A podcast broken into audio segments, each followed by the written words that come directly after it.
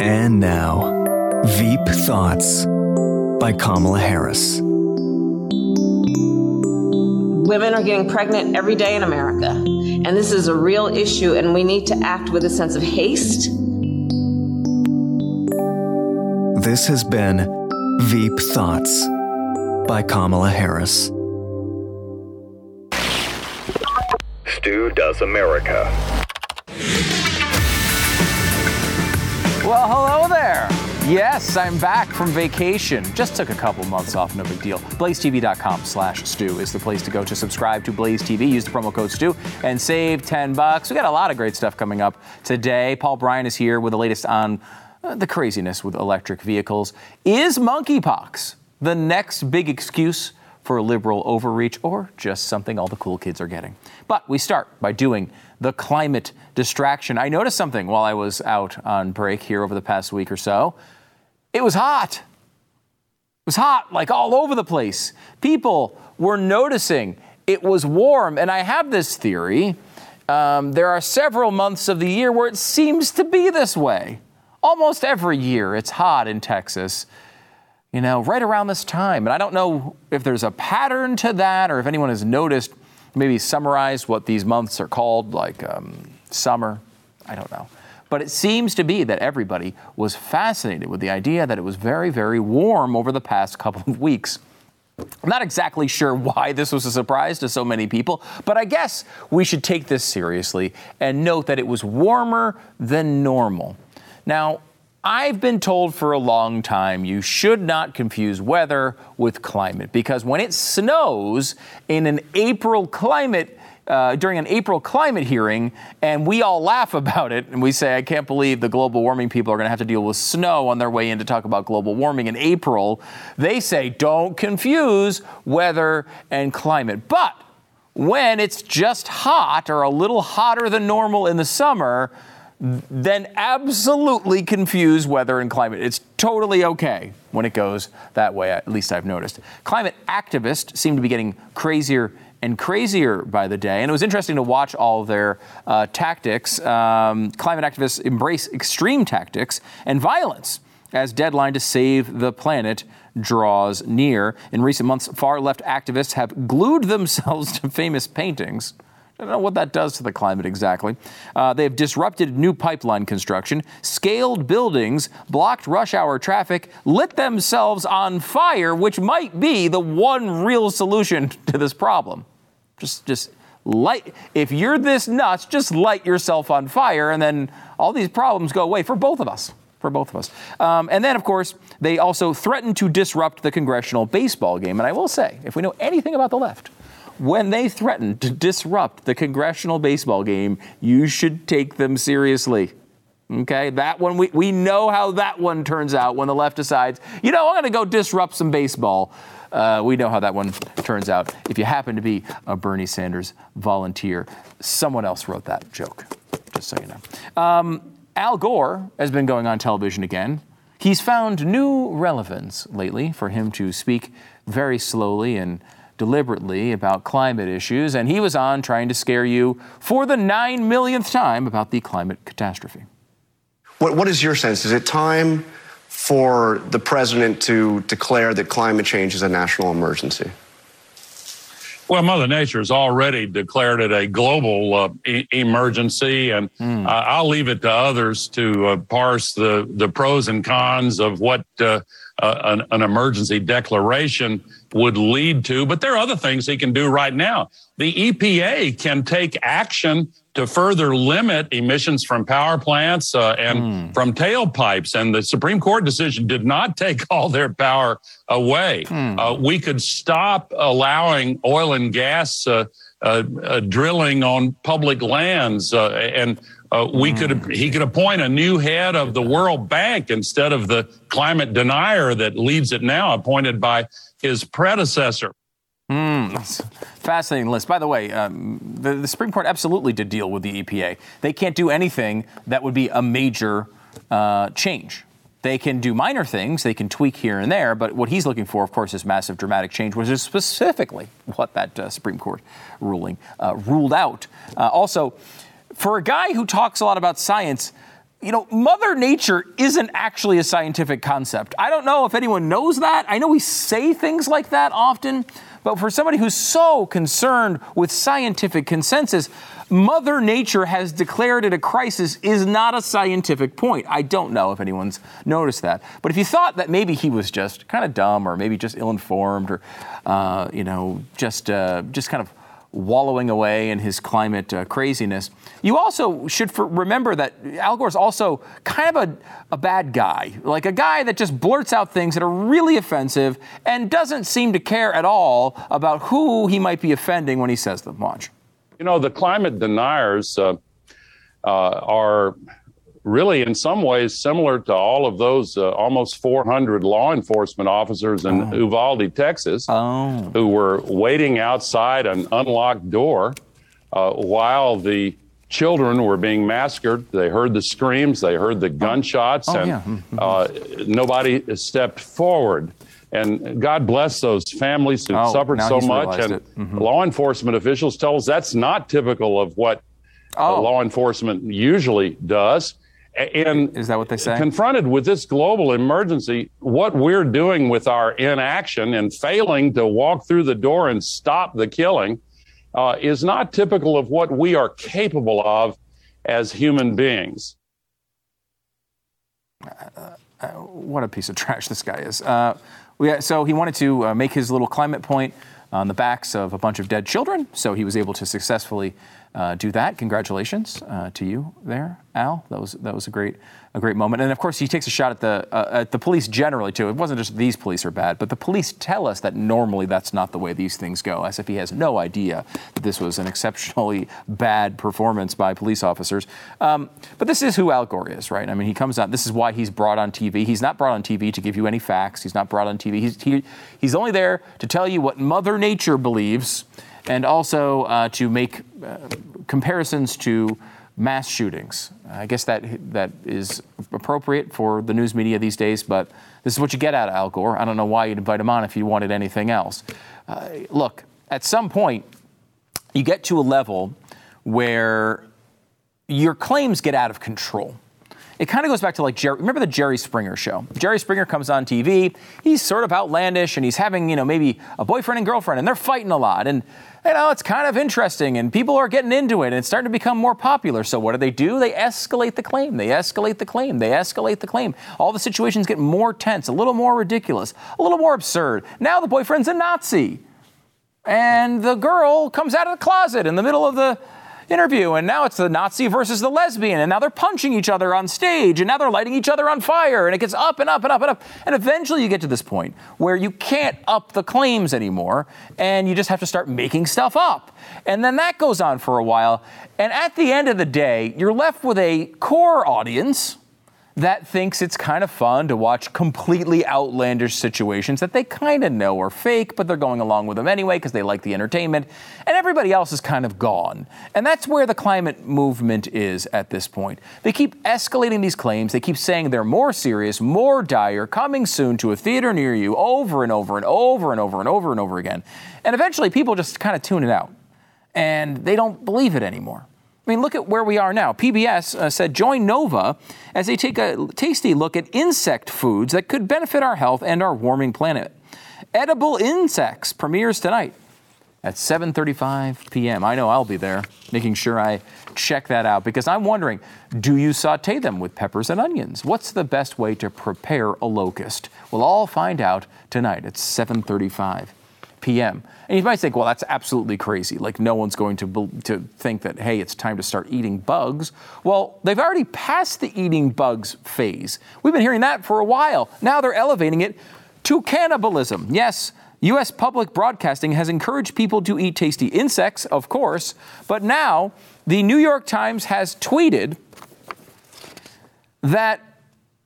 Uh, and the link to an article, this is the tweet. A taste for cannibalism?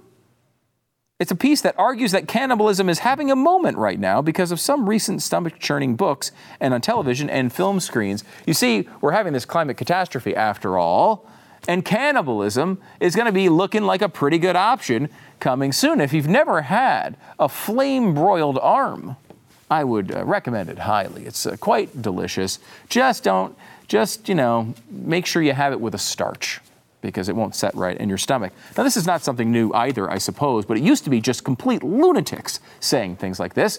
Let me give you one Ted Turner. We'll have eight degrees, we'll be eight degrees hotter in 10, not 10, but in 30 or 40 years, and basically none of the crops will grow. Most of the people will have died, and the rest of us will be cannibals. Civilization will have broken down.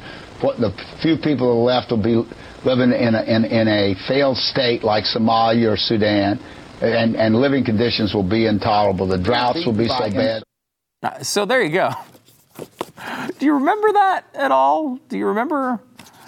Do you remember this sort of prediction? I mean, you think about, you know, you, you laugh about the cannibalism thing, which hasn't, as far as I know, really started uh, in, in earnest quite yet. But the other claims are claims that were absolutely in line with what the climate alarmists were telling us at the time. Within 10 to 30 years, we'd be 8 degrees warmer. Now, we're, I think, 0.3 degrees warmer since then. So I don't know if we're going to get to 8 or 11, but that is what they were telling us that food wouldn't grow. Dude, I don't know. I mean, look, I, as much as we complain about inflation, and that's a real problem, uh, I'm pretty sure we're able to find food. There's food on the shelves generally. There might be not quite the choices that we uh, wish we had, but apparently he was early on the cannibalism thing. It's not going to take 30 years. The New York Times advocating for it right now. We're already there in the paper of record. And they go and they blame they blame you having children. They will blame anything uh, uh, as the cause of global warming. The latest one is they're blaming people with asthma. Uh, they're saying, in an amazing story, again, the, I think this is the New York Times, the cruel irony of inhalers. Yes, they're saying that climate change is making asthma worse, and then people take inhalers, which again is making climate change worse, and it's a terrible, terrible cycle. They say that uh, inhalers are uh, roughly 1,500 to 3,600 uh, times as bad as uh, bad uh, as a greenhouse gas as carbon dioxide, and uh, you need to buy certain types of inhalers to protect the climate. Can we just leave the people with asthma alone? They're, they're already having difficulties breathing. They don't need this nonsense in their life. The problem here is it's kind of been a shocking thing to watch. You know, you see, this all sort of started with a lot of stories about Great Britain, where they were having these uh, very high temperatures and they had a heat wave and they hit their highest temperatures they'd hit in quite a while. Europe uh, had this as well, and we've had a lot of areas that have had relatively sharp sort of summers this year. And that has been a problem for some people, particularly elderly people. But this is not a new problem. This is something that has been going on for a very long time. If you go back about 20 years, there was a big heat wave in Europe. And at the time, it was really dramatic. About, you know, there are estimates between 35,000 and 70,000 people who died in the heat wave of, I think it was 2003. And like, you wonder why all of this goes on. Why did 35,000 people die in a heat wave? What, what year is it? Like, I, what are you talking about? People die in a heat wave in these numbers? Well, back, I mean, I wanted to go back to show you that this has been going on for so long. Let me go back to uh, a number one bestseller by one Glenn Beck. This is back in 2005, 2006, something like that. It was his first number one New York Times bestseller, an inconvenient book. And let me just give you a little commentary on what happened with the European heat wave of the early 2000s. When the heat wave of 2003 hit Europe, nearly 35,000 mostly elderly people died. The size and scope of the tragedy gave global warming theorists an opportunity to spout their views to almost every news camera on the globe. They claimed that events like this justify the EU spending an estimated $1.443 trillion by 2023 to alter its energy industry enough to possibly avert climate change. A hundred years ago, there was nothing you could do about a heat wave except stay away from fat, smelly relatives. Now we can do this magic thing called condition the air. 35,000 air conditioners cost about $2.5 million. Or perhaps you could fill, uh, you could pick a few vacant office buildings that your economy and its double-digit unemployment rates can't support and turn the AC on. Then just fi- fire up a few gasoline-powered school buses and shuttle old people to the air-conditioned facilities. Repeat every time it gets hot. That was the solu- set of solutions uh, given by Glenn back in the day. And it's obviously a, a simplified version of what we've talked about a hundred million times adaptation. If it does get warmer, yes, you may need to develop new ways to fight against that heat. Uh, you know, much of Europe has gone this whole time without really implementing air conditioning. And so when these heat waves happen, which are relatively rare, they're not prepared. And older people who are particularly susceptible to high levels of heat have died. That's tragic, and it shouldn't happen the, the, in, in a time like this. We have plenty of resources to make sure people are cool through a couple of weeks of 100 degree temperatures anywhere on the globe. And if you think about this, their, their, their image of what may happen to Europe is it could be a place where every summer hits 100 degrees. And I don't know if you can imagine such a place. I can. It's right outside this studio right now. We live in a place where every summer it hits 100 degrees on multiple days. This summer's been particularly hot. It's been a little hotter than normal. It's been 107 instead of 101. Uh, and it's been 98 instead of 92 on a bunch of days. And of course, the globe in and of itself is only warmed about a degree, but at times you're going to have these periods. And you know what happens? We're inside a lot more. That's what happens we're able to deal with it because we prepared with not trying to regulate the global temperature, but instead trying to regulate the rooms we're in. That's how you do this. With modern civilization, you take the tools you've learned and developed through technology and all these other things, use your national, uh, natural resources to protect your citizens because you want to use, and this is a tough concept for anyone to understand, you want to use more energy. Actually, the outcome that is better is that we use more energy. We don't cut our energy. We don't want to turn down civilization. That's what civilization is. It's based on energy. It's based on using natural resources and taking uh, uh, uh, advantage of them. Uh, Alex Epstein calls it the mastery of the climate. That's the goal, not giving into the climate so it controls us. It's mastering the climate, not with a little fancy gauge that you turn up and down like you're some magician and you can control the climate uh, of the entire globe. Instead, you use innovation and adaptation to be able to deal with these situations as they come up because the truth has been really obvious to people for forever. You can't predict what the next environmental crisis is 100 years in the future. In 1900, there were all these stories written about how they're going to come up and solve the environmental issue of the day, which was, of course, the piling up feces from horses. I mean, in the future, there's going to be so many horses. How are we going to get rid of all this dung? That was the environmental issue of the day. And you know what happened? Cars, that's what happened. There wasn't really a dung problem, although now there's a human dung problem in many of the same cities. Uh, that's a totally different uh, story, however.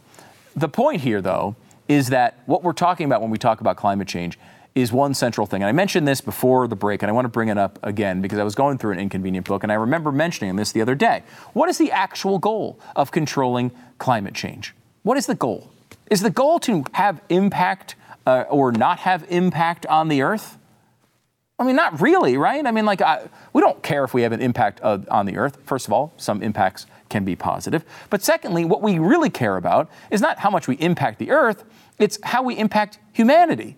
How do we make the world better for human beings? How do they flourish, to put it in Alex's words? It's important to think that way, to prioritize how this works for not just us, but also uh, animal and plant life, of course. But like the goal here, right, is this is a planet, and we're talking about humans flourishing. We want poor people to do better. We want rich people to do better. We want everyone to do better. That's what I thought the goal was. What's the number one thing you'd worry about if you cared about climate change? How many people are dying due to climate related incidents, right? That's the number one thing you'd think about. Yet, that's not included in any of the IPCC reports from the United Nations. Why? Isn't that the number one thing you'd want to look at? What are the trends as far as how many people die from climate related disasters? And I said, you know, that chart is only found in one of these two publications. Number one, the UN IPCC reports. Number two, Glenn Beck's An Inconvenient Book. And yeah, it is in there. I went back and found it. Here's exactly how it looked in the uh, book back from 2007. As you see, CO2, the red line, is rising.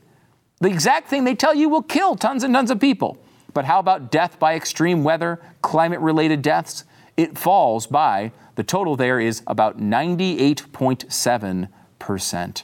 The rate of, of failure, of, fall, uh, of uh, decrease, 98.7%. And it's gone down even farther from there, even though it's almost touching the bottom of the chart. There's almost none as you compare it to history. That's a good thing.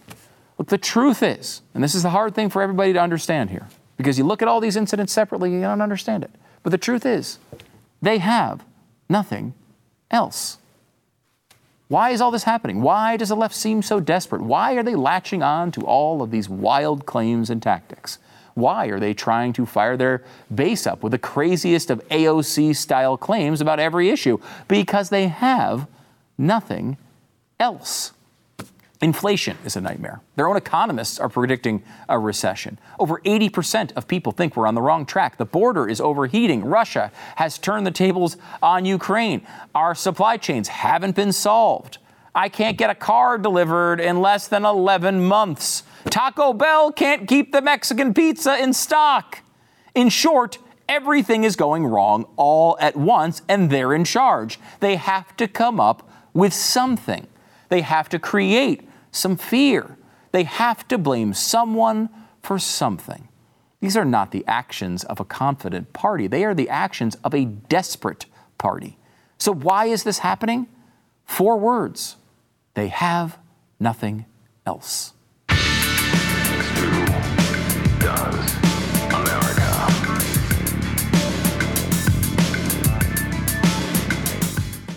Right now, court packing is a real danger to our democracy. Uh, make no mistake, court packing is a coup. It's a coup of the Supreme Court. You've seen they do not like the results of the Supreme Court recently. So the typical people, the Bidens, the Pelosi's, the Schumers, they're all out there working overtime on a new radical plan to do something about the Supreme Court. Pack it, adjust it, change it, ignore them. They're trying all these things. If we don't stop them from installing four more justices, as Elizabeth Warren just came out and said they want to do immediately, uh, they can rig the system in their favor, and that's what they want to do. It will be catastrophic for our court, our country, our way of life. We can't let that happen, not on our watch. That's why we need you to join with First Liberty Institute. They're gathering a coalition of 1 million patriots to say no to court packing, no to the liberal agenda, no to the Supreme Court coup. Uh, this is a you know a lot of conservatives on this, and I will say we've talked to you about First Liberty Institute many times. Jeremy Dys has been on the show. It's a great organization, and they were right there on these major religious liberty cases, right there on the on the right to life decision. All these important things that we've heard and had from the Supreme Court over the past uh, couple of years, uh, First Liberty Institute has been right in the middle of them, protecting your rights when it comes to COVID uh, and, and your church all these things. Go to supremecoup.com, supremecoup.com, uh, uh, supremecoup.com. You can sign First Liberty's li- uh, letter there and join with them. It's supremecoup.com. Check it out now. I'm happy to welcome Emmy Award winning automotive expert Paul Brian back to the program. He's the co host of the His Turn, Her Turn review series. Be sure to uh, check that out for sure. Paul, how's it going? Hello, Mr. B, and welcome back. Yeah, thank you very much. Appreciate it. Um, can we start with uh, you know you you watch the auto industry closer than anybody, and we're in the middle of this supposed transition from the combustion engine to electric vehicles. And I, to be honest, I, for a long time I was really skeptical this was ever going to happen. Americans love their cars, they love their combustion engines, and I, I just didn't think it was going to happen. But I mean, all these companies are telling me they're not making anything but electric cars come, let's say, 2030. Is that reality, and how is the transition going so far? I, Stu, I want you to think about J.B. Pritzker. Okay, get mm-hmm. that in your mind. Mm-hmm governor of Illinois. Yes. And and somebody comes along and says, JB, next Friday we're going to start making 34 inch jeans, and those are the only ones that you can buy. Mm-hmm. What in the world is JB going to do when he's got a 58 inch waist? uh,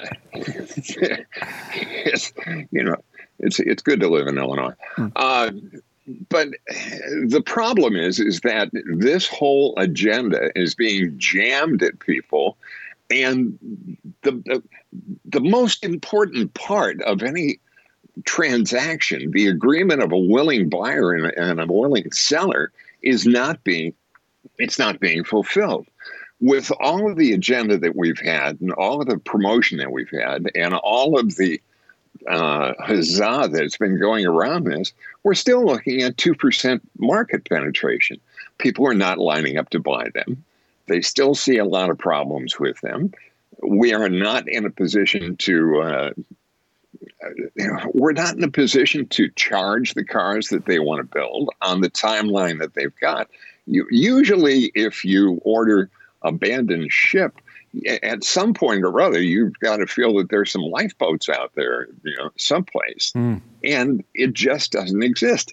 And the the abject stupidity that I see on this with I mean, you can look at a lot of different levels of stupidity in this administration, but from what I see, if if stupidity on this issue were a crime, I would see Buttigieg and Granholm on death row. Mm. This is just in, it's incredible to take a look at. We aren't ready for it, nor is the public asking for it. Yeah, uh, you know, it's interesting because I, I mean, you do hear a decent amount of buzz of people. There is a a certain uh, section of people who really love Tesla and certainly are obsessed with Elon Musk and everything that he does. But like, it doesn't seem like the average person is going down these uh, roads. Obviously, these are relatively expensive cars. One thing I'm fascinated about, though, is there is this thing that I sense, and I, I don't know if it's just my my perception or what. But like I thought there would be this battle between these big car companies that would come out and say like we're not going down that road. These people want electric. We're not. When they tell us they want electric cars, we'll go down that road. And I thought there would be this fight where they would protect their legacy. And yet, I feel like the opposite is happening. I feel like they're going down this road and, and, trying to just play along with every crazy environmentalist idea. And the fact that they're building the last generation of, of these uh, combustion engines and announcing that and praising themselves for doing it, I, I mean, it feels like they're just as much on board for this as the government is. Well, well, the government's got the big boot in this conversation, and and that's the problem. You you have not just Tesla, but you take a look across the board. Uh, Hyundai has been building some wonderful electric vehicles.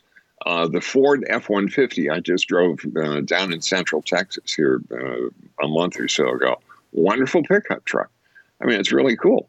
But you know what? The, the Ford Motor Company and all of the other manufacturers are sitting there saying, if we don't build these, it's going to cost us.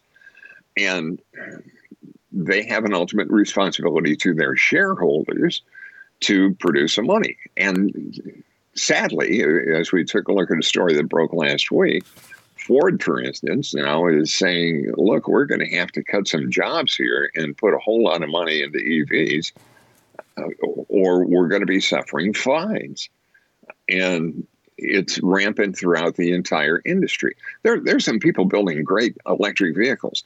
Audi is doing it. Uh, uh, Mercedes is doing it. General Motors has a couple of good ones. Uh, you know, you, you, even Jaguar cars like that. But you're looking at a car on average with a cost of sixty-eight to seventy thousand dollars and again, the problem with this is that you don't have people, while there is some additional interest in it, it's just not at the, it's it's not at the level that they need to sustain or justify that kind of investment. Mm. Um, before we move off of electric cars, I, I want to. Uh, can you explain to us uh, what's happening in the picture that you sent of a Tesla on the side of the road? this is an amazing picture. Can you can you walk us through this? Uh, to tell you the truth, I just saw it on Facebook yesterday and it cracked me up. Here, here was a guy with his Tesla and he was uh, towing his. the poor guy went on vacation and found out one of the great truths of life, which is that if you're towing something, your uh, driving range is going to be impeded somewhat. So here he is. He's got an electric generator on the side of the road while he's charging his Tesla. I hope he's some sort of Audubon uh, Society member so that he can enjoy the flora and fauna while his car is burning fossil fuel. That's the way it always comes back to that. You know, it's amazing. Because Yeah, I don't know if anyone's ever noticed this. The electricity doesn't come from little elves in the wall. It comes typically from fossil fuels. Uh, and in this case, directly from fossil fuels. yes, you know it's it's an astonishing thing, and and while we could be building more new, we could be and and we could be drilling for more uh, for more natural gas. I personally think that the real answer would be in uh, CNG. And, and we have ways of making that a whole lot more palatable to, to both the driver and the consumer. But uh, you know, every, everybody's on this this bandwagon now. And and to get back for a moment, uh, when you talk, everybody talks about EVs and they go directly to Tesla. Hmm. And yeah, they they have the big stick in the market when they're talking about name recognition. But you know what? Uh, uh, we who drive everybody's vehicles look at those and we go, "Are you kidding me? This is the build quality that they're putting out." It's it's an astonishingly bad, badly uh, assembled and and uh, Yeah, no, I- I've heard that a lot from people talking about Teslas. They have really amazing technology. Like their, I mean, their screens are fantastic, but the car itself, you know, that's why I kind of like the, the the Porsche Taycan, which is a it's a Porsche, right? Like you could tell it's a Porsche. It's a nice looking car. It's built well. Um, and and and what's on the window? It starts at one hundred forty-three thousand dollars. it certainly does. It certainly does. That's what's on the That's window. what's on the window. Okay, let me go to. We're talking about cost here. Let me go to the supply chain. What is the current state of affairs? I'm at 11 plus months now on my car order. Uh, I was going what? to say you have personal experience with this. We've been walking down this road together. I feel like you're my brother in Texas. It's been amazing, an amazing journey. Uh, what is the situation? Are we gonna? I mean, when does this? When does the? When does the supply chain catch up to the market? A year ago, I would have told you now, but I thought that by this point, uh, some of the people who were in charge of transportation, whose name is Buttigieg, uh, might have had some of these things worked out, and we we might have also had uh, our our relationships somewhat ironed out enough so that we can start looking at production of chips back to somewhere near where we had before. Sadly, we don't. If if and and you did ask me this question six nine months ago, and and I said, yeah, I'm looking around Q3 for this year. I'm I'm hoping that by Q2 next year we'll be able to get back to it. It's really tough.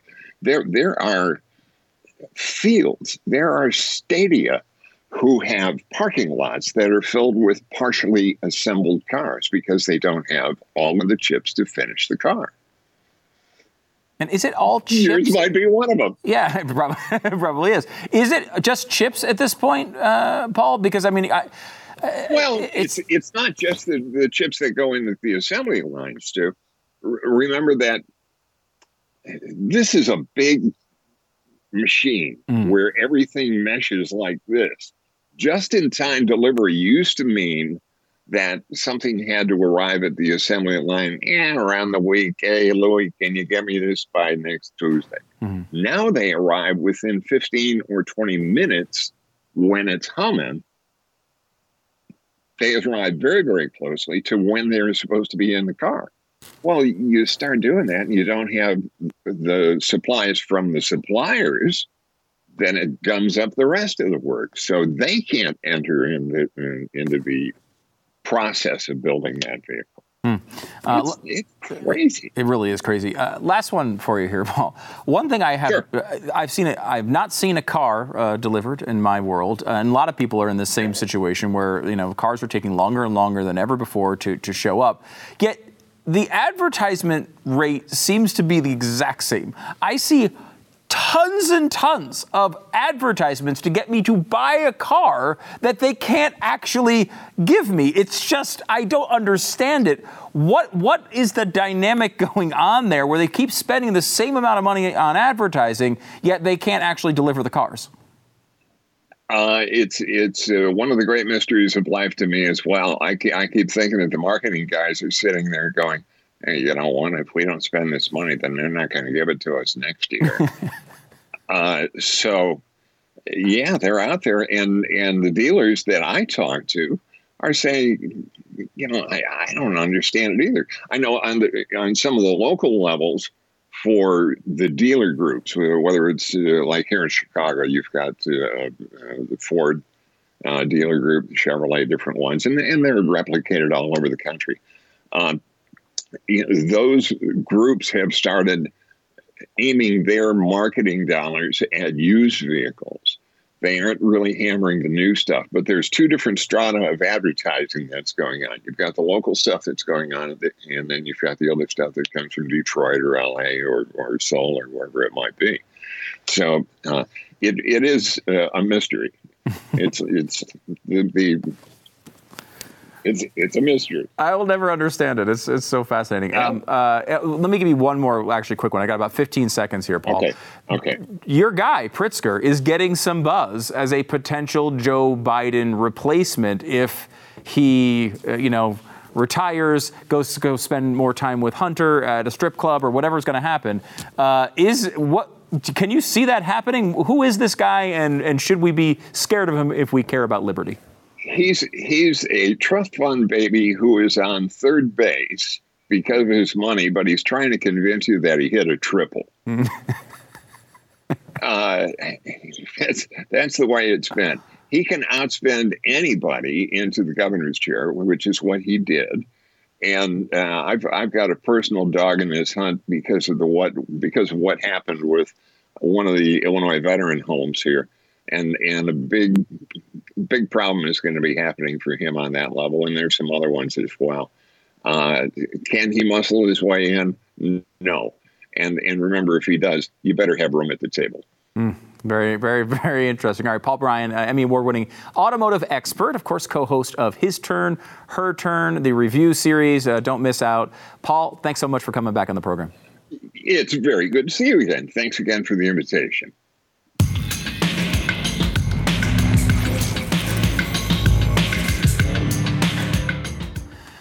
Let's say you have a little extra money because you tried to buy a car 11 months ago and uh, hasn't showed up yet. Uh, you know, buying or selling a home can be one of these things where maybe a little extra money can get you over the top when you're buying a new house, and especially in this market right now.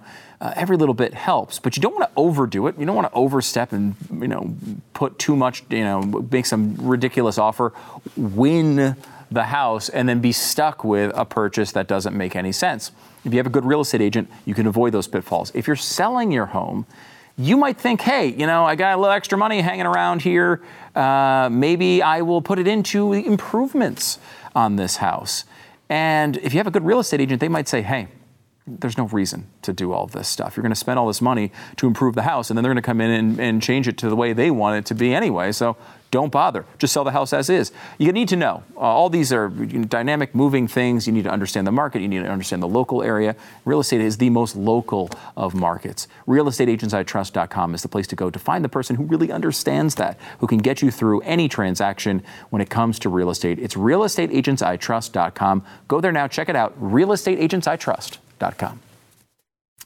Look, I said I was on vacation, but that's not true. I had the monkeypox. That's true. Yeah. Tons and tons of monkeypox. Uh, I haven't really followed the monkeypox thing all that closely, largely because it doesn't seem to be contagious enough to warrant it after what we've been through the last couple of years. You know, look, if you have the monkeypox, I'm sorry for you. Uh, we do seemingly have some treatments for the monkeypox already, so great, whatever. Um, it's been uh, the World Health Organization has said now it's a uh, public health emergency. It looks like the Biden administration might go on board with that as well. You know, they're trying to hype this into uh, the next COVID uh, in the media, but I, I mean, it doesn't even seem like the scientists actually believe that's the case. And, uh, you know, so far we have not seen shutdowns or anything like that. It does not seem to be spreading nearly fast enough to justify anything like that. And so far we haven't seen it. Hopefully that continues. Uh, the U.S. is sending a $270 million more not to fight monkeypox, but to uh, to Ukraine, uh, because we haven't sent them enough yet. We've sent them more than the entire defense budget of Russia, but not enough yet. Uh, anytime, a few more dollars. Just a few more of your hard earned dollars should win that battle for them. I mean, it really it is a terrible struggle over there, and we'll get into that a little bit more maybe this week. Uh, I also want to tell you we have a segment, we do it all the time. It's one of our favorite segments here on the show. It's called Biden's Newest Low.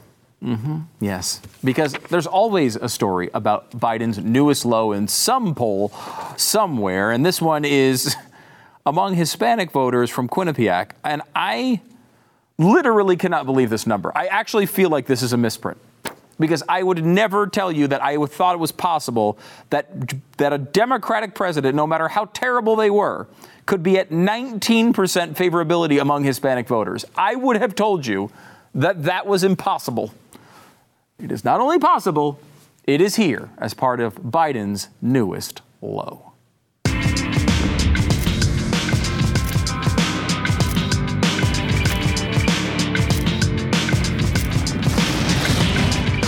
Grip 6 is here, and they have fashionable and customizable belts. They, uh, they have great wallets. They have fantastic socks. The wallets are really cool.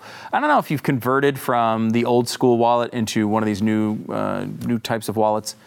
I think it's a major improvement. Like capitalism tends to solve these problems. And back in the day, you had the George Costanza wallet that made you sit kind of askew. It was so big, you had to shove all your receipts and stuff in there.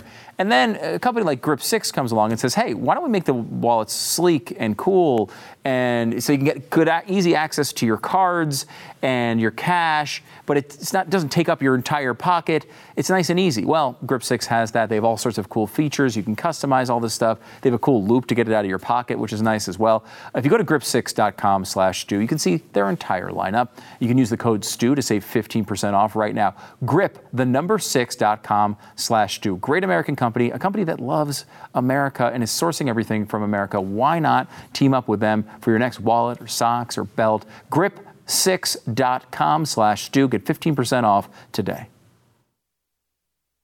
America's team, the Toronto Blue Jays, is back in the news. Uh, they're playing a series against the St. Louis Cardinals in Toronto, and Nolan Arenado and Paul Goldschmidt, two All Stars, can't go play in Toronto for the Cardinals because they are unvaccinated. And I want to address one thing on this because a lot of people are saying, hey, oh, that's unfair. The Blue Jays are having an advantage because all these other teams can't bring their players, or some of them, uh, across the border. It is not an advantage. Your team might have like three games where they have a couple of their players not being able to play. The Blue Jays have to play all of their games without any of these players. They literally lost a Cy Young Award winner last year because he wasn't vaccinated. They couldn't resign him because he couldn't play any of the games in the country. So, no, I don't feel bad that one of your players can't come across the border for one series. I don't feel bad about it at all.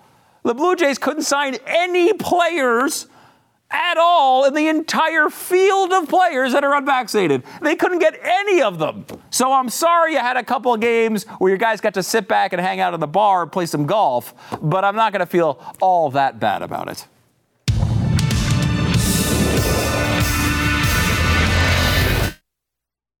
You know, it's been just over a month since the big decision of the Supreme Court, probably the biggest one we'll ever see in our lifetime. 624 22 was that date. It is the date we have on our fancy little mugs and t shirts and such. A lot of people are getting them to kind of make a subtle but powerful statement about their feelings on the idea that maybe we let babies be born it's a radical idea out there, apparently, but uh, one I, I, support. You can get it at studosmerch.com. Use the code STU10 for 10% off. We'll see you tomorrow.